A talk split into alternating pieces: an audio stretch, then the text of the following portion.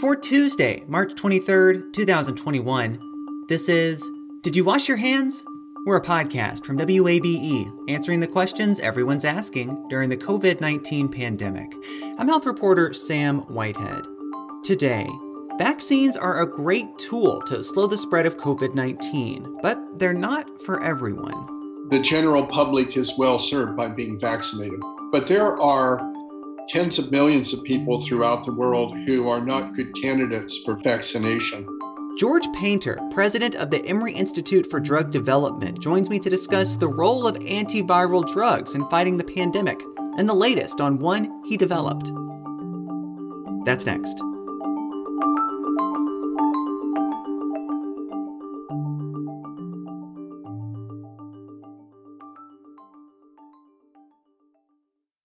You love free, and at Ameris Bank, so do we. That's why we're proud to offer worry-free, hassle-free Ameris Bank free checking. Manage your money your way with convenient access to digital, mobile, and telephone banking, all with no monthly service fee or minimum balance requirements. At Ameris Bank, we're with you. For more information or to open an account, visit our local bankers in person or online at amerisbank.com/freechecking. Other fees such as overdraft fees may apply. Ameris Bank, member FDIC, equal housing lender.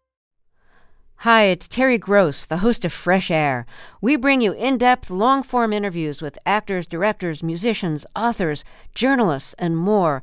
Listen to our Peabody Award-winning Fresh Air podcast from WHYY and NPR. Support for WABE's local coverage on maternal health and mortality comes from Georgia Health Initiative, whose mission is to inspire and promote collective action that advances health equity for all Georgians. Learn more at georgiahealthinitiative.org. As some researchers have worked to make COVID-19 vaccines, others have worked on therapies that help infected people recover faster. One antiviral drug working its way through clinical trials was developed here in Atlanta at the Emory Institute for Drug Development on a team led by George Painter. He's with me now to discuss that drug and the general role of antivirals in fighting this pandemic and the next one. George, thanks for talking with me. I'm happy to do it, Sam. We're here today to talk about this drug that at one point was called EIDD-2801. How did you come to start working on this particular drug? Well, in 2013, we responded to a request for proposals from the Defense Threat Reduction Agency to find a medical countermeasure for infection by alpha viruses. And there are three of them that are endemic to the Americas: Venezuelan, Eastern, and Western equine encephalitis virus. And Eastern equine encephalitis virus is becoming more and more frequent in the Eastern United States, and it can lead to invasion of the brain, of the CNS, and some very bad outcomes, bad morbidity and significant mortality. So that's where we started. That's what we started the program on. Walk me through the evolution from there to maybe the moment when you realized this drug might be effective against SARS-CoV-2. Well, interestingly, this class of drugs tends to be very broadly active against viruses in a number of families of RNA viruses that carry their genomic material as RNA instead of DNA like we do. And we saw significant activity against respiratory viruses, flu, and SARS and MERS. So as we advanced the drug, we wanted to open an investigational new drug application. So the first one we wanted to do was flu, because the drug candidate was active against avian flu, and then secondarily to SARS and MERS, because there really was no therapeutic agent available for those infections, and everybody was suspecting that sooner or later another coronavirus would emerge. So in January of 2020, we were well on our way to accumulating the material to file an IND for influenza with a secondary indication for SARS and MERS. And then along came SARS-CoV-2. And by March, the WHO had declared it to be pandemic, and the whole program pivoted to developing a countermeasure a therapeutic agent for the prophylaxis and treatment of SARS-CoV-2. So we had a significant amount of data in animal studies that showed that EIDD-2801 could both protect against the spread of SARS-CoV-2 and effectively treat SARS-CoV-2 infections in those animals. And as this moved along, there was a need to have a generic name.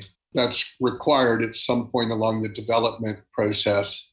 And you apply to a committee, and the name that came back was Molnupiravir. It seems like you were working on this potentially to fight a bunch of different kinds of viruses. So what's kind of the specific mechanism that this drug uses to do that? The virus encodes a very important protein that's responsible for generating its genome, okay, the RNA that's required for progeny virus. And the drug interferes with that process. That protein, that enzyme, utilizes the four standard nucleobases that are in all RNAs and more or less tacks them together in order to form the genome. The drug is recognized as one of those four nucleosides, ribonucleosides, and is incorporated into the growing chain of RNA. And it interferes with that. And in fact, it causes that chain to mutate and drives the virus to a point where it's no longer infective. So maybe if we want to think about that genetic code as this string of these four different parts, the drug inserts a part that is actually defective and that keeps the virus from replicating. Right. It causes changes in the virus's RNA that keeps it from replicating. My understanding is there are already some antiviral drugs that have been authorized for use against SARS-CoV-2. Talk to me about how this drug that y'all have developed relates to those. Is it similar to those? Is it different in any way? Well, specifically, let's speak to remdesivir, right? And it's in the same general class of chemistry. But unlike remdesivir, this drug can be taken orally, so it can be self-administered. It doesn't require IV infusion. So it's better suited for broader use in a public health emergency. So for example, if someone's in the family becomes ill but isn't required to be hospitalized, they could get a prescription and they could take the drug themselves. And if there are vulnerable people in the family, vulnerable to infection, they could take the drug and it would protect them from becoming infected. So that's a rather unique use profile.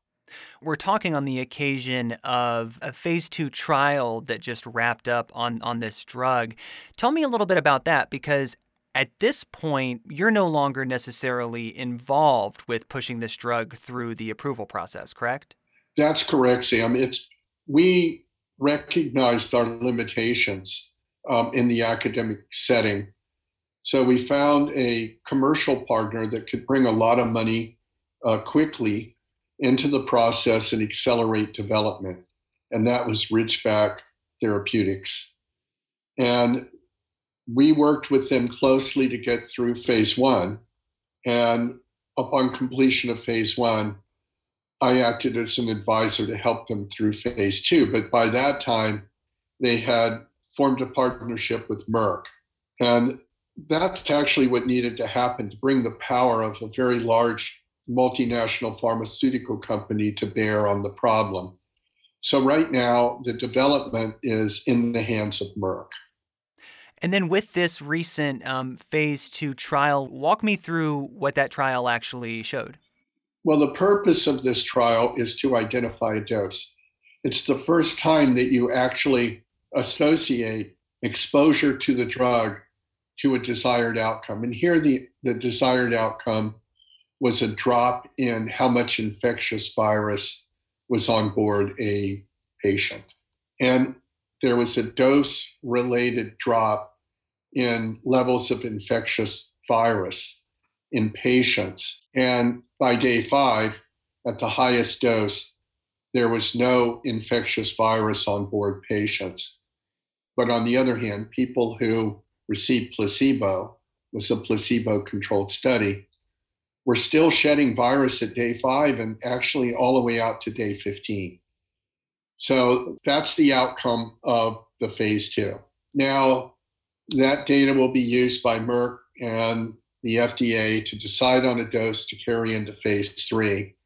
And in phase 3, there's not only virologic endpoints, but there needs to be a demonstration of clinical benefit, that people have less severe symptoms or they get better faster. So that's where the development process is now. This is Did You Wash Your Hands? I'm Sam Whitehead, talking today with George Painter, president of the Emory Institute for Drug Development. We're discussing the role of antiviral drugs in fighting the pandemic. Vaccines have gotten a lot of attention in this pandemic, and they've been developed at a pace which we've never really seen before. Talk to me about just generally the value of antivirals as well in fighting a pandemic, not just inoculations. Yeah. I mean, from a public health perspective, the general public is well served by being vaccinated, right? So you quickly get to a point where you have herd immunity, which is discussed extensively. But there are tens of millions of people throughout the world who are not good candidates for vaccination. They're immune suppressed because of cancer chemotherapy. They're immune suppressed because of organ transplant. They're immune compromised because they're living with HIV/AIDS and any number of conditions like that. Or frankly, as you get older, you are unable to mount as robust of immune response as you can when you're younger. So certainly there's going to be a benefit in much older populations. Do you think that enough attention has been paid in the scientific community and maybe just by the public health community and the general public to antiviral drugs? No, I don't. I mean, early on, there was a very robust attempt to develop monoclonal antibodies, which are right, they're more of a drug, even though they're biological. But I think the idea of having, let's look ahead to the next pandemic. If we have a drug on board that can be used in people to keep the number of cases down, to control the virus while a vaccine's being developed, think if we would have had that in the onset, so we could have tried to keep control until such time as vaccines were available. And then again, you know, another potential use is as variants arise that begin to escape from vaccine coverage, then you have a drug that hopefully retains its sensitivity to the variant. And again, you can keep control of that infection until a booster is identified that can be given to protect against the variant. So there are a lot of uses like that, Sam, a lot. Are there similar drugs in the pipeline, antiviral drugs like this one that you worked on, and maybe where are they in the pipeline? There's a lot of work that's sponsored by the NIH, the vast majority of it by the National Institutes of Allergy and Infectious Disease, looking for medical countermeasures for a large number of RNA viruses, highly pathogenic influenza like avian influenza, other viruses with pandemic potential like enteroviruses, you know, the one that causes acute flaccid myelitis in children. And there are any number of other viruses, flaviviruses like dengue fever, chikungunya. So there's a lot of development ongoing, sponsored by the US government, to try to be prepared should there be another large-scale public health emergency involving any one of those viruses. Do you think that this pandemic has taught decision makers, the people who have, control the purse strings, who have the power, has it convinced them of the value of these measures? I mean, we've seen in this pandemic, I feel like it's not a stretch to say a bunch of ways in which things have been mismanaged. Is this one of those? Well, I think there needs to be a greater emphasis on the clinical development of antiviral agents that can be self-administered, because you just can't have infrastructure in place to immediately respond to every one of the viruses that's on the watch list. I think you saw a pretty robust effort on the part of regulators, the FDA, the European Medicines Agency, and the British equivalent to try to expedite development process. But then you get to clinical studies and getting all of the infrastructure in place and understanding how to do it. I mean, you might recall in the case of SARS-CoV-2 that patients presented with all kinds of symptoms. Well, which one do you follow? Which one do you follow to look for something that's effective in treating the disease? So there are all kinds of decisions and all kinds of considerations along the path that I don't think had been fully contemplated because they hadn't been fully appreciated. And I think now that the science and basic science and the clinical science community has a better understanding of what you face in a circumstance like this. And I think there'll be a lot of discussion on how to respond. And you're right, some of it worked really well and some of it was incredibly difficult to navigate. What are you working on now? And what is your vision for the future when it comes to the next pandemic? The virus family that we're working on now is enteroviruses, which cause a great deal of morbidity and mortality in children worldwide. And I think one of the key issues that will be addressed is surveillance.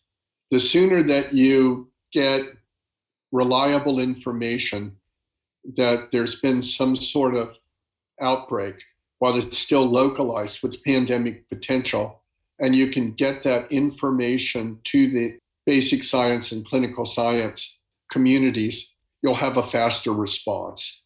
And that will give people that develop diagnostics so that you have a point of care diagnostic, so the physicians can determine if somebody actually is infected. And then that point of care diagnostic would allow for an endpoint in a clinical study.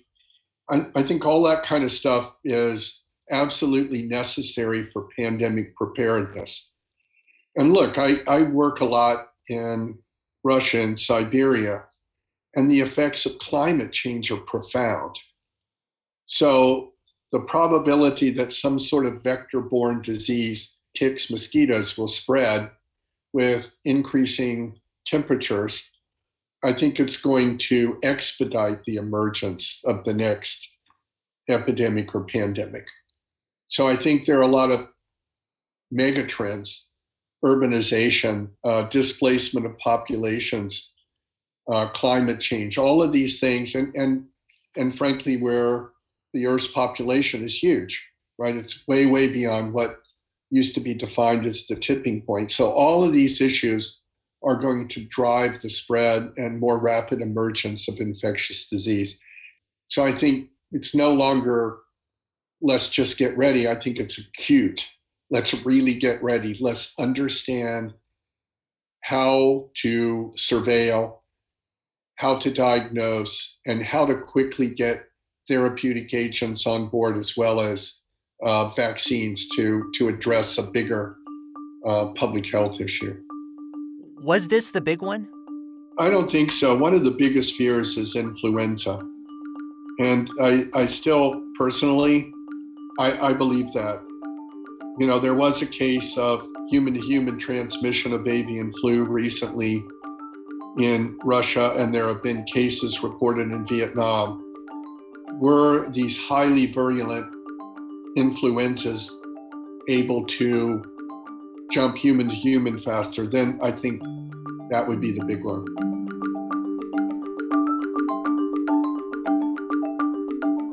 George Painter is president of the Emory Institute for Drug Development. Did You Wash Your Hands is a production of 90.1 WABE Atlanta, where ATL meets NPR. WABE's managing editor is Alex Helmick. Scott Wolfel is chief content officer. You can reach us at washyourhands@wabe.org. You can find all our episodes in your favorite podcast app. That's also where you can leave us a rating and a review. That really helps other people find the show. And you can find more stories on the coronavirus pandemic at wabe.org/coronavirus. If you haven't recently, now might be a good time to go wash your hands. I'm Sam Whitehead. Thanks for listening.